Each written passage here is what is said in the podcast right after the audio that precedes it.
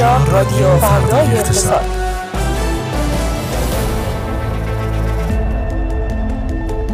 روزتون بخیر. در این ساعت به صورت زنده با شماییم از تهران خیابان الوند استودیوی فردای اقتصاد با رادیو فردای اقتصاد. خوش آمدید خانم ها آقایان. فردای اقتصاد امروز رو با من علی تسلیمی و من فاطمه رجبی. لطفاً شنونده باشید.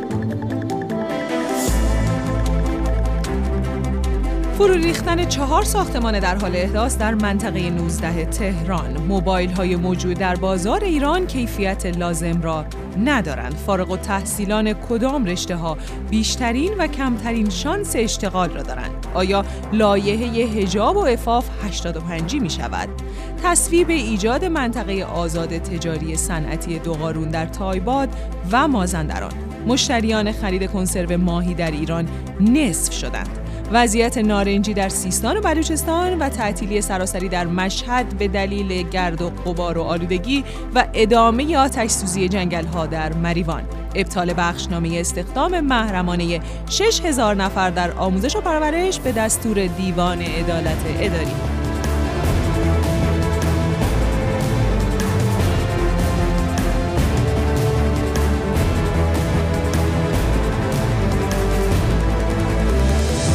زربان اقتصاد شنیده نیست. در رادیو فردای اقتصاد.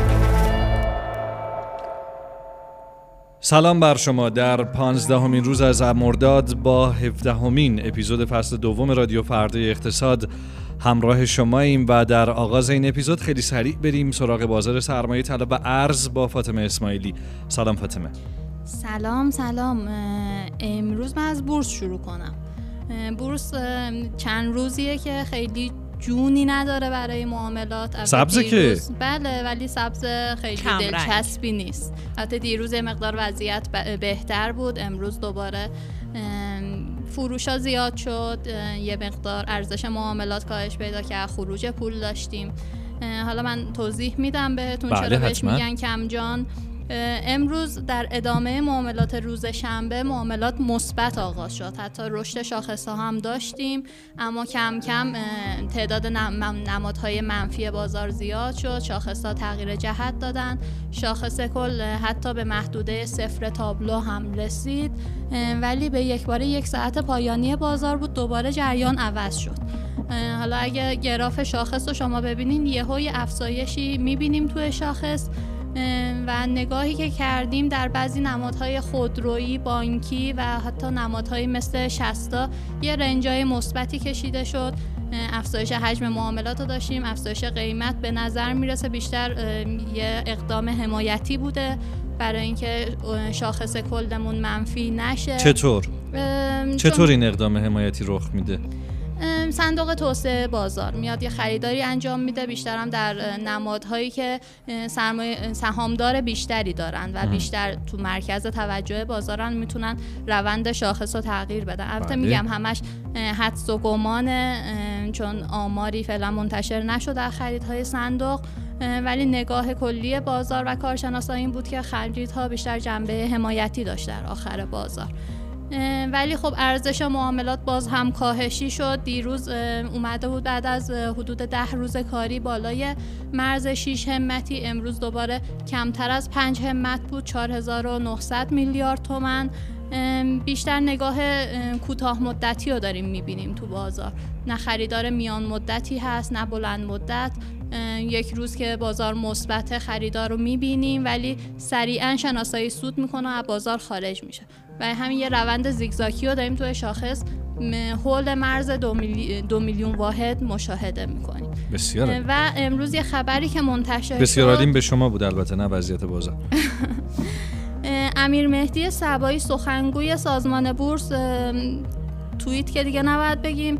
در ایکس نوشت که اولین اقدام نظارتی سازمان بورس پس از انتشار غیرقانونی بخشی از اطلاعات محرمانه معاملات بازار سهام اتفاقی که 18 اردیبهشت ماه افتاده بود منجر به اخراج افراد خاطی شده و مراجع زیسلا هم دارن این کار رو پیگیری می‌کنن و مجازات در حال اخراج خاطی ها از کجا؟ از بورس؟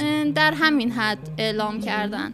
اینکه از بورس بوده یا از شرکت های سبدگردان بوده یا کلا بخشای دیگه نهادهای دیگه هنوز مشخص نیست. شاید هم شرکت ها یا شاید هم هیئت دولت که اون نامه رو داده بود بیرون. یه ده از هیئت دولت اخراج بشن ببینیم چی میشه حالا. و بقیه بازارها خیلی روند خاصی و شاهد نبودیم. دلار 49700 تومان. کاهش داشت نسبت یه به مقدار. خیلی کم. بله.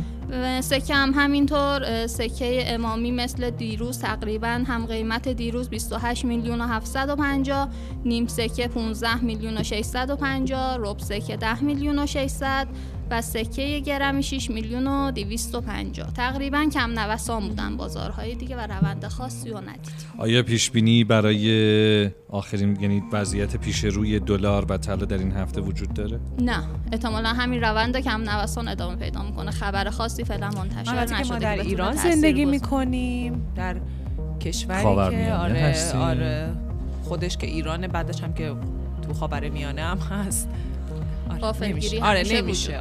متشکرم فاطمه اسماعیلی باهات خداحافظی می‌کنیم ممنون از شما خدا نگهدار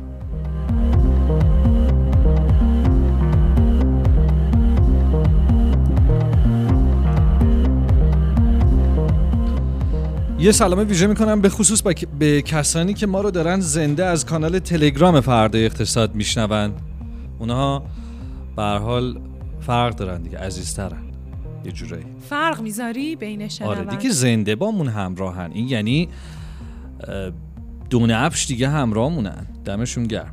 دمتون گرم. ما رو به دیگران هم معرفی کنید.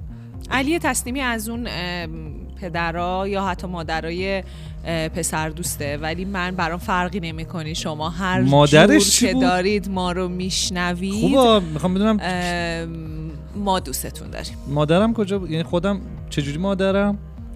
می‌خواستم جنسیت ندم بگم شبیه یک والدی که یکی از. بچه هاشو بیشتر دوست. اوه ببین کجاها رو می‌بینه رجبی. خب خانم رجبی چه خبر؟ خبرهای بد امروز تقریبا با قدرت غلبه دارن نسبت به خبرهای خوب. مثلا اینکه تو منطقه 19 تهران توی شهرک احمدیه چهار تا ساختمون در حال ساخت یعنی نو هنوز کلید نخورده فرو منطقه ریخته. 19 بله شهرک احمدیه فرو ریخته. تا لحظه که من خبرها رو پیگیری می‌کردم گفته می‌شد که دو نفر نجات پیدا کردن اما عده زیادی از کارگران شهرداری و همینطور بقیه کسایی که حالا کارگرانی که اونجا بودن کماکان زیر آوار هستن و امداد رسانی از طرف نیروهای آتش نشانی ادامه داره. جالب اینه که به همین مناسبت دوباره وزیر کشور گفته ساختمان های ناایمن رو میدیم به قوه قضاییه اسمشون رو. کلا به نظر می‌رسه اینجوریه. یه حادثه در رابطه با یه ساختمون ناایمن اتفاق میفته. وزیر کشور میگه که ما فهرست نایمنا رو میدیم به قوه قضاییه جانم بفرمایید. یعنی اول یه اونجوری میگه و بعد میرن سراغ توضیحات و بازم خبری نمیشه که ما ببینیم یه اتفاقی در رابطه با این ماجرا افتاده باشه. کشته داشته حادثه؟ هنوز خبری داده نشده اما به هر حال که عده زیر آوار هستن.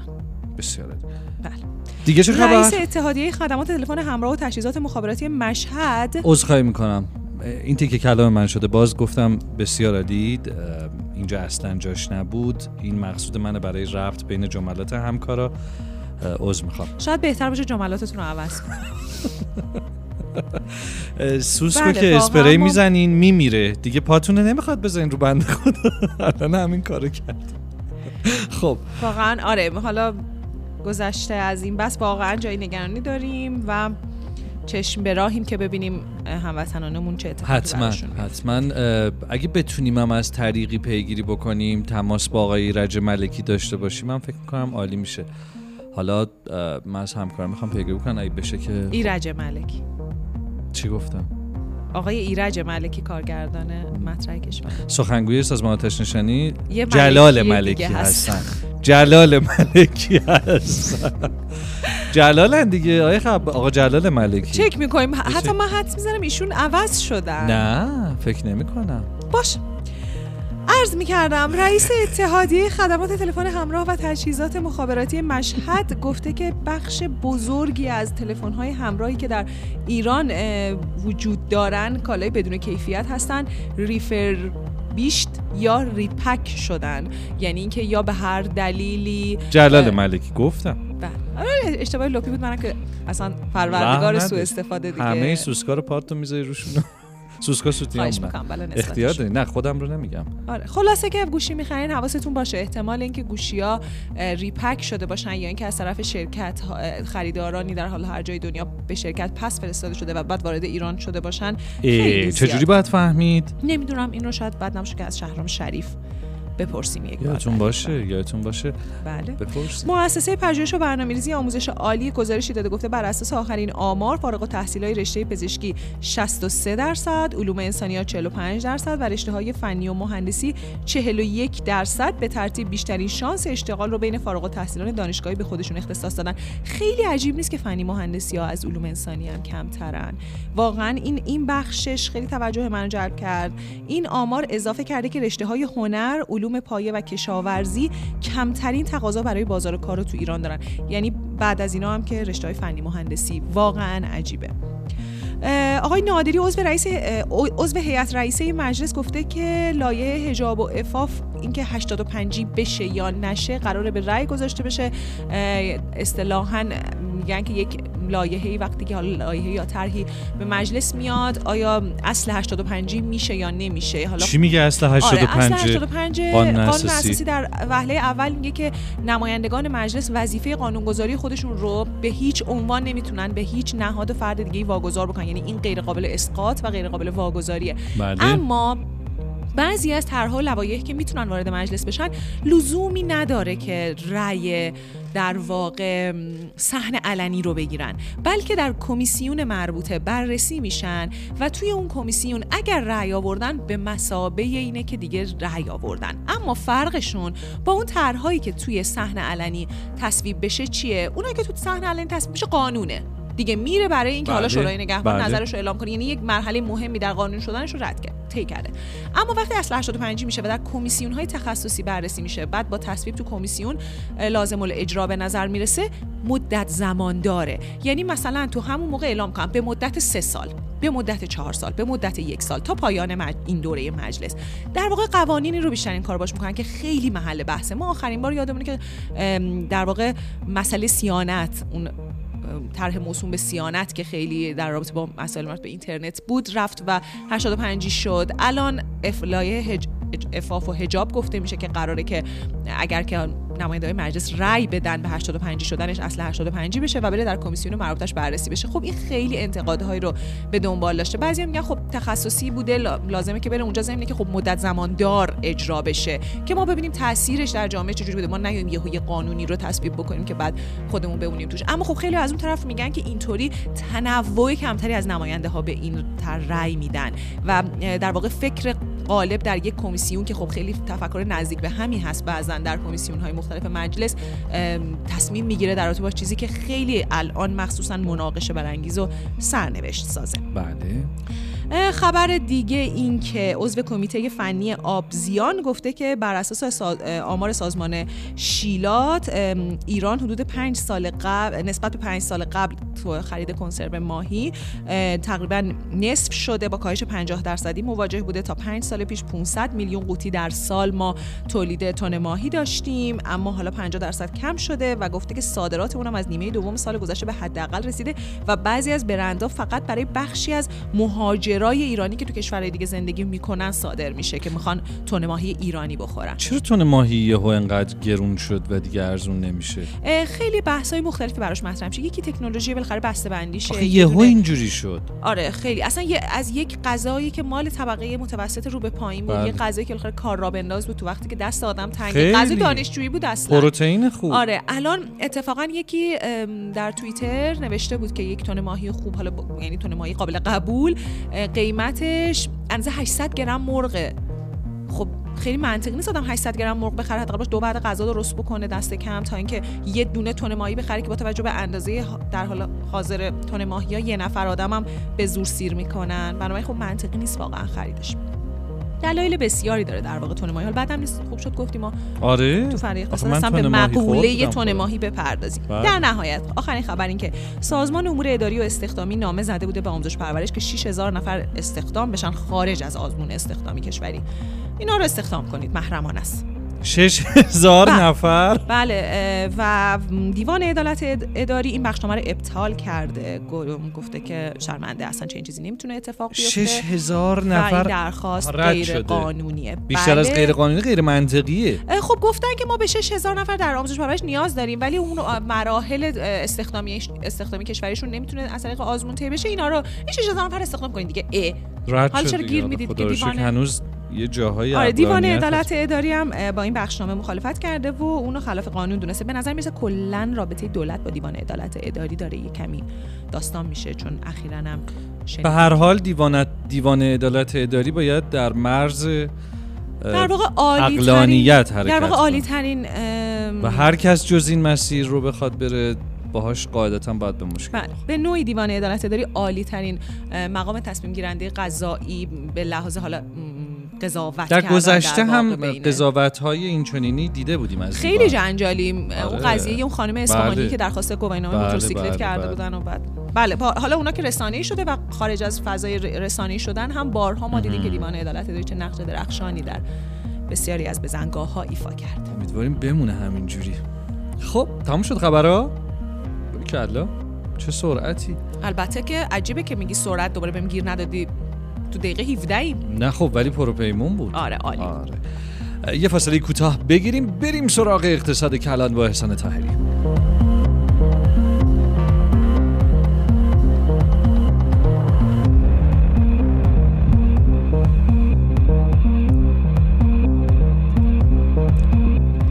سلام به احسان طاهری از سرویس اقتصاد کلان فردای اقتصاد. چی داری امروز برای ما؟ سلام به شما و همه شنوندگان سلام عزیز.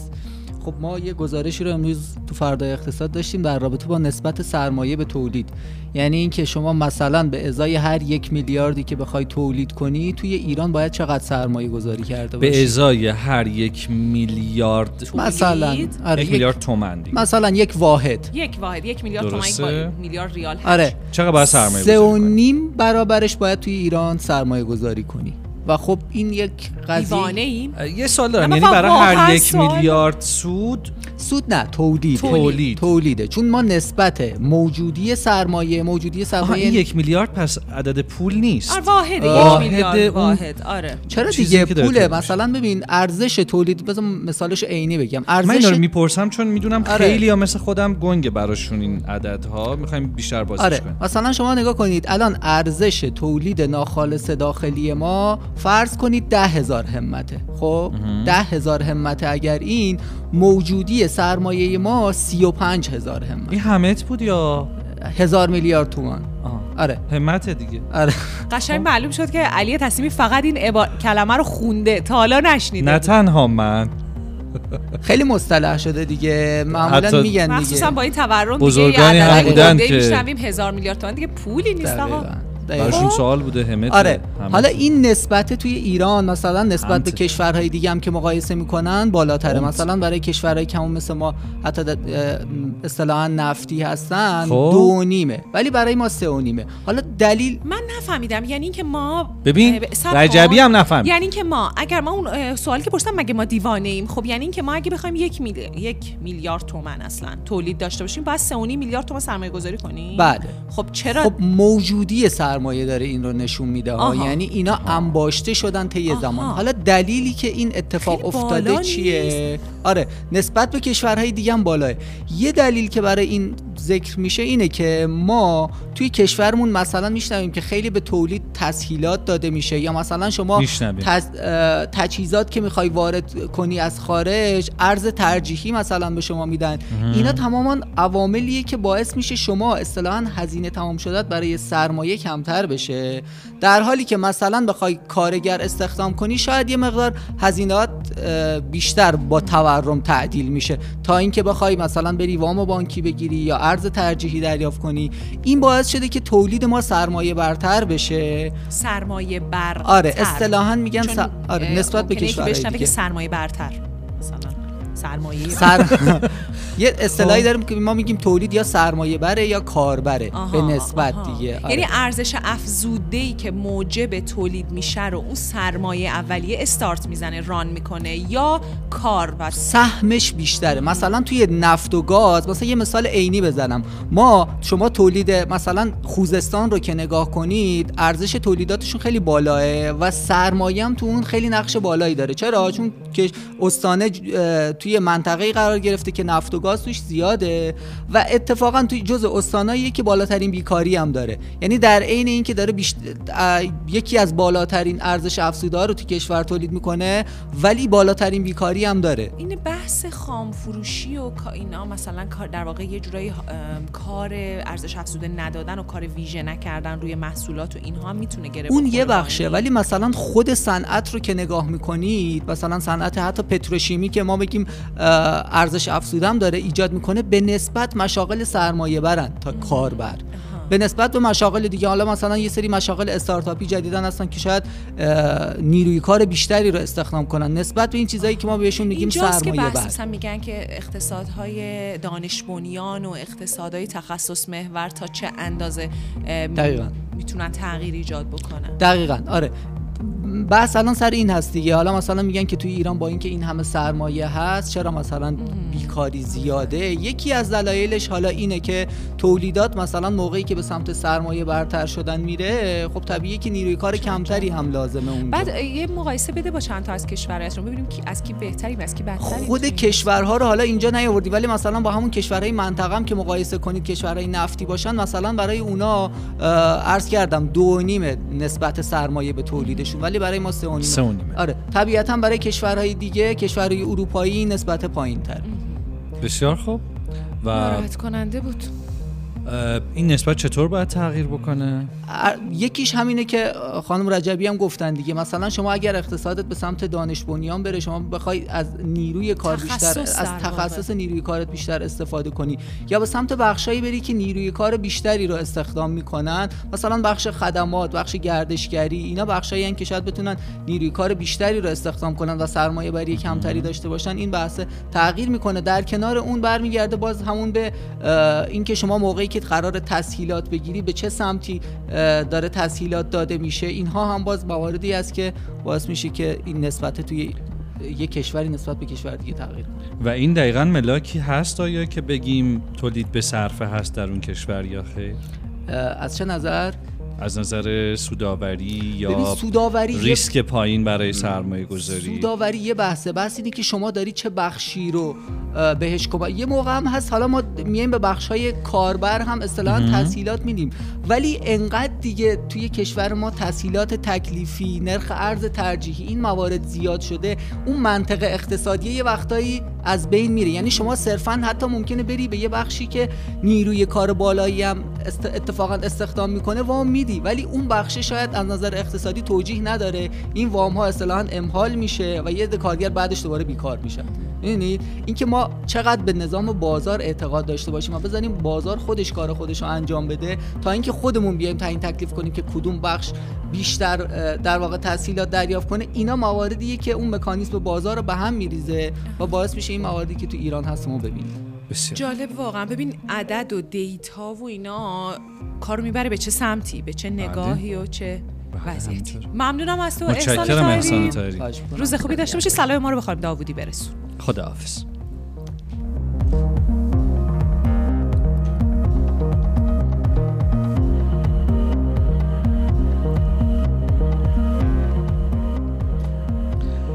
خانم رجبی می‌خوایم بریم سراغ ترند های فضای مجازی با شما.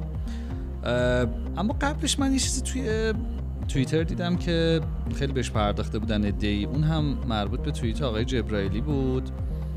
که یه جا گفته بودن میگن فنر فنر ارز رو اگر فشرده نگه دارید ناگهان جهش خواهد کرد. نه برادر اقتصاد مکانیک نیست که عمل کردش را اه، بتوان با فنر توضیح داد. و یه توییت دیگه هم کرده بودن اونم این که با افزایش نرخ ارز که افزایش داشتیم سود مس هم افزایش میاد ببین برای اینکه من دقیقا یکم ذهن مخاطبون رو روشن بکنم که تو فضای مجازی در حال حاضر چرا تا این اندازه توییت های آقای جبرائیلی و حالا افرادی با نقطه نظرات فکری نزدیک به ایشون داره زیاد دیده سمت میشه. ایشون چیه دقیقا؟ ایشون یه سمت خیلی عجیب غریبی داشتن در مرکز نظارت بر سیاست گذاری های همین... کلان آه. نظام و اینا. ولی اخیرا این عنوان رو از توی بایو توییترشون برداشتن و صرفا سمت کارشناسیشون رو گذاشتن. ما دقیقا نمی‌دونیم. اتفاقا همین موضوع حالا چون من خیلی تو توییتر میچرخم اینو می‌دونم که خیلی اومدن روی این حد زدن که ایشون قرار در دولت سمتی بگیره ولی خب باز خبری نشد. اما حالا من برگردم به بحث خودم. دلیل اینکه الان توی توییتر مدتی حالا چه توییتر چه فضای مجازی چه جاهایی که آدما میشینن حرف می‌زنن. تا اندازه زیادی توییت های آقای جبرائیلی و چهره های نزدیک به ایشون زیاد دیده میشه. جدا از اینکه حالا خب ایشون زیاد توییت می‌کنه. یعنی یه دلیل واضحش که اینه. اما یه دلیل دیگه اینه که یک بحثی راه افتاده. یک گروهی هستن به اینا حالا تو توییتر رو اینا میگن تثبیتی ها تثبیتیون هم میگن.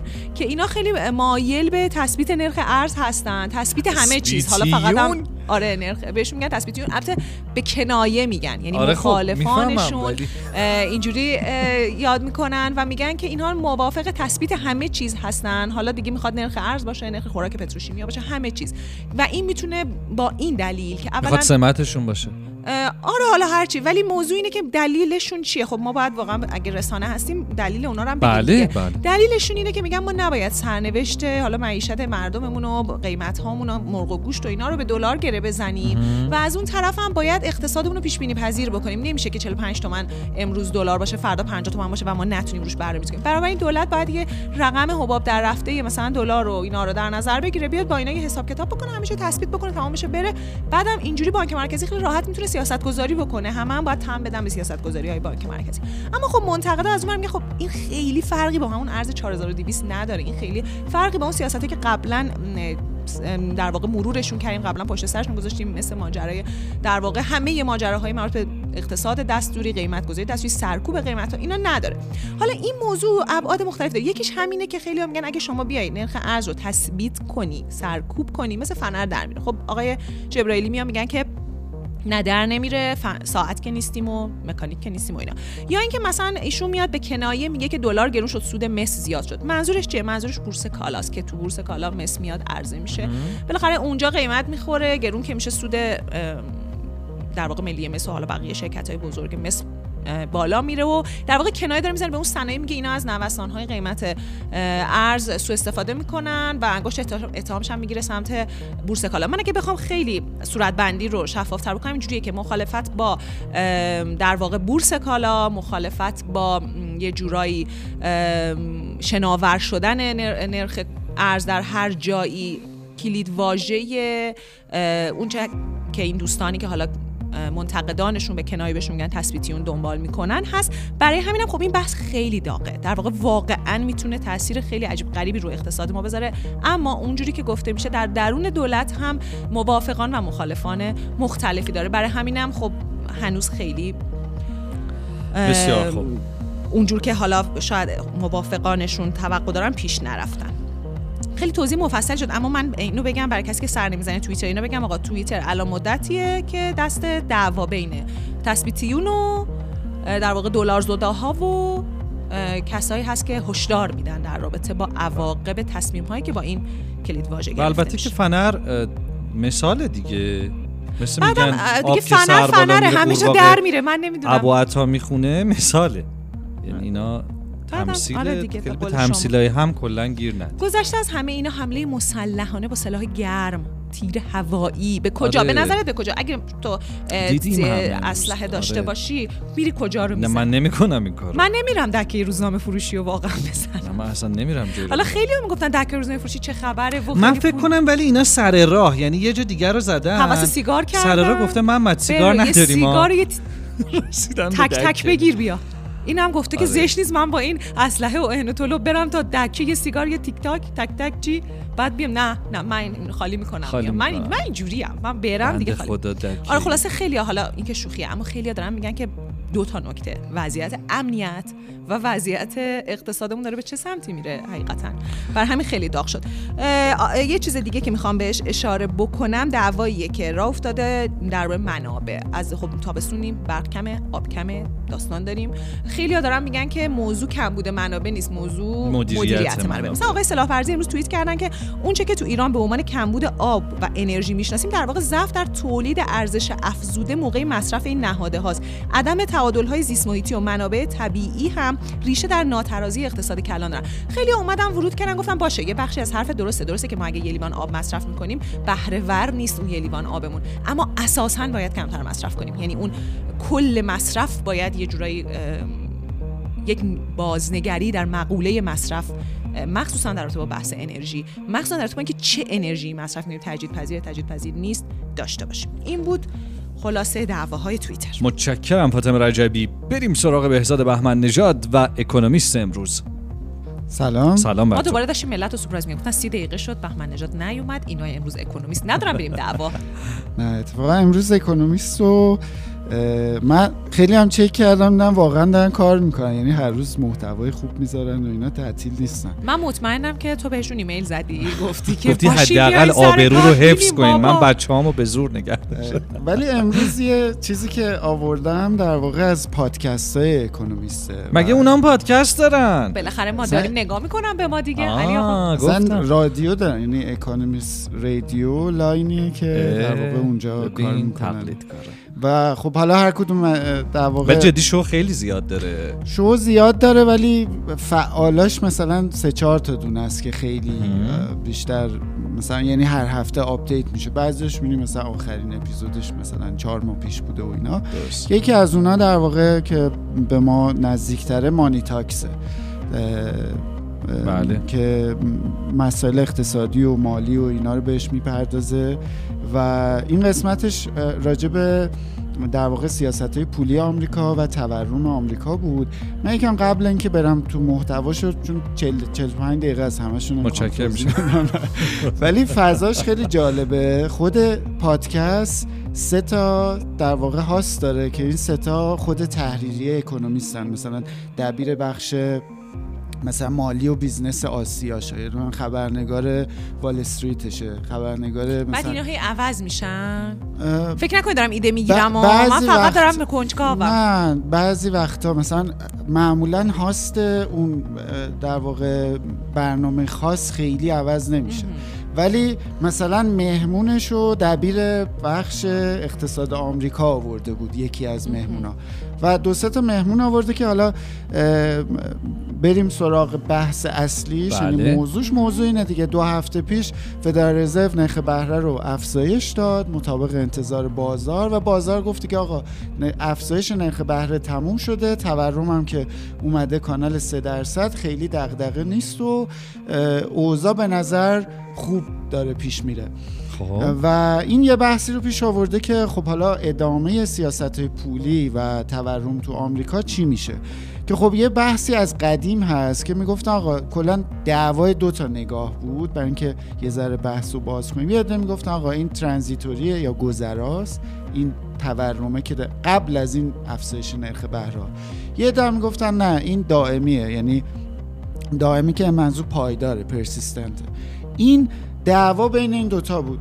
قصه اینه که جفتشون هم درست میگن. اونایی که می‌گفتن گذراست بیشتر می‌گفتن آقای به خاطر کروناست و به خاطر مثلا جنگ روسیه از قیمت انرژی رفته بالا اینا تورم آورده و این حرف درستیه چون اینا رو تورم اثر بله. گذاشته ولی یه بخشی که اون سیاست های انبساطی شدیدن در واقع شدیدن انبساطی مالی و پولی توی آمریکا اتفاق افتاده بود و حتی توی اروپا اونها تورم رو آوردن بالا و فعلا هم بین این دوتا دعواست دیگه. یعنی اگر شما به این نتیجه برسی که خب یه نتیجه گذراست باید خیلی زود فیتیله رو بکشی پایین. نرخ بهره دیگه افزایش ندی بگی آقا این عوامل رفت میشه تورم هم میره. ولی اگه تو بگی پایداره و یه چیزی که حالا حالا هست مربوط به سیاست هست باید سیاست تو تغییر بدی. بنابراین بحث کلی اینجاست. یه سوال جالبی که در واقع اون دبیره پرسید از مهمونی که داشتن گفت که آقا اگه دو سال پیش یکی به من می‌گفت که نرخ بهره قرار بشه 5 درصد همه مثلا میترسیدن و راجع به ریزش سهام و اینا صحبت می‌کردن ولی الان می‌بینیم که خیلی بازار سهام اوضاعش بد نیست و فلا اینا. و این یه نکته جالبی میگه. میگه این اتفاقی که افتاد با افزایش نرخ بهره بیشترین اثرش رو تو بازارهایی مثل رمزرز گذاشت. یعنی جاهایی که پولای سفته بازی خیلی رفته بود اون سم به خاطر نرخ بهره پایین شما انگیزه سفته بازی خیلی زیاد شده بود. میگه مثلا شما تو پرایوت اکویتی ها یعنی این صندوق های بخش خصوصی سهام خصوصی نمی‌دونم سرمایه گذاری خصوصی میشه ترجمهش. اون جاهایی که در واقع جنس ریسکش بالا بود. خب داشتی پول مفت می‌گرفتی یعنی پول با بهره نزدیک صفر می‌گرفتی. هی پول می‌رفت اون سر. اونجاها پول ازش خارج شده و به خاطر این بیشترین آسیب و اون بازارا دیدن ولی بازار سهام خب خیلی اتفاق عجیب غریبی روش نیفتاده آخرین نکته هم اینه که یه مهمون خیلی جالب داشت تو ایران خیلی اونایی که اقتصاد خوندن میشناسنش آقای فردریک میشکین کتاب در واقع بانکداریش خیلی معروف اینجا رفرنس عمدتا اقتصادی. ایشون قبلا خودش جز در واقع اعضای فدرال رزرو بوده. ایشون آورده بودن و نظرش رو پرسید. خیلی بامزه بود و این گفت فعلا نمیشه هنوز نتیجه قطعی نمیشه داد. همون بحث ترانزیتوری یعنی گذرا و پایدار بودن عوامل رو پیش کشید و گفت هنوز نمیشه گفت که نرخ بهره دیگه افزایش پیدا نمی‌کنه. باید به شدت دیتا ها رو دنبال کنیم و ببینیم بر اساس دیتا به چه سمتی میریم. ولی فعلا میشه گفت که فرود نرم یعنی رکود یعنی رکود سنگین احتمال داره که نداشته باشیم و خیلی هم انتقاد کرد به فدارزه و گفت که خیلی چرا؟ به خاطر اینکه می‌گفت خیلی دیر شروع کرد افزایش نرخ بهره و طولانی مدت یعنی اون بخشی که میگه گذرا نبود ناشی از کرونا نبود ناشی از جنگ اوکراین نبود میگه این سیاست هایی بود که فدرال رزرو در واقع نرخ بهره رو زیادی نزدیک صفر نگه داشت. باید زودتر شروع کرد. و در واقع خیلی میگم محتواش چیز جالبی بود و خود چارچوب چه چیزایی هست برای آنان که میاندیشن؟ واقعا تو عالی رو تطو کنید خواهش. ولی واقعا یعنی چه حرفایی داره؟ حتی برای اقتصاد ما ما میگیم ینگی دنیا یه سری نشستن دارن در نرخ بهره تو آمریکا حرف می‌زنن. خب چقدر جالب ما به اقتصاد علاقه داریم. دنبال می‌کنیم. اما واقعا این نیست فقط. همه اینا چه درسایی داره برای اقتصاد ما؟ اصلا مسئله نرخ بهره اینکه بانک مرکزی باید در بزنگاه از این ابزار استفاده کنه. اصلا شوخی انگار برای ما. بله امیدوارم واقعا به جای آه کشیدن بیشتر بیاندیشیم به خصوص اونهایی که سکان در دستشونه. ممنونم بهزاد. والا رادیوی ما بهتره. والا رادیوی ما بهتره. تازه اونا هم داریم. همون دا... اونا میان تو رادیوشون درباره اون نه. چک ما نه. نمی‌دونن که. نمی‌دونه. ما ولی اونا رو هم داریم خودمون هم که داریم. عالی. یه نکته هم میگم با مزه بود. ته این مثلا 40 دقیقه بحث جدیه. 45 دقیقه است مثلا این اپیزودش. اینو الان گفتی الان پنج دقیقه آخرش اون سه تا هاسته که از خود اعضای تحریریان یه سری دیتاهای بامزه میدن. یعنی اصلا اون بحث تموم شده. یه سری مثلا راجع به نرخ فروش پاستی آره یه عددی میگه مثلا ما هم نرخ عدد بامزه میگیم 50 درصد موبایل ریپکن محبوب تو آمریکا. مثلا راجع به اینا صحبت می‌کنن و خیلی هم فضاشون فان و شوخی و اینا خب آقا در درج این بچه تحریریه. این این آمارا رو خواهش ما هم خواهش می‌کنم. غرب غرب پرست غرب گرا غرب گرا نباشید. آره اینا نباشید. ما خودمون خیلی خبر بامزه داریم. آره. اینجا. تورم خوراکی ها 80 یعنی فضای درصد. پادکست خیلی فضای خودمونی و ولی شما بله. نرین اون رو گوش کنین. اگه چیز جالبی داشت ما خودمون اینجا آره بهتون میگیم. ما که کلا هر چی جالب باشه میگیم. ما میگیم. نمی‌خواد برید. نرید قرارمون فردا ساعت 18 اپیزود 18 هم خداحافظ. خداحافظتون. شب و روزتون خوش.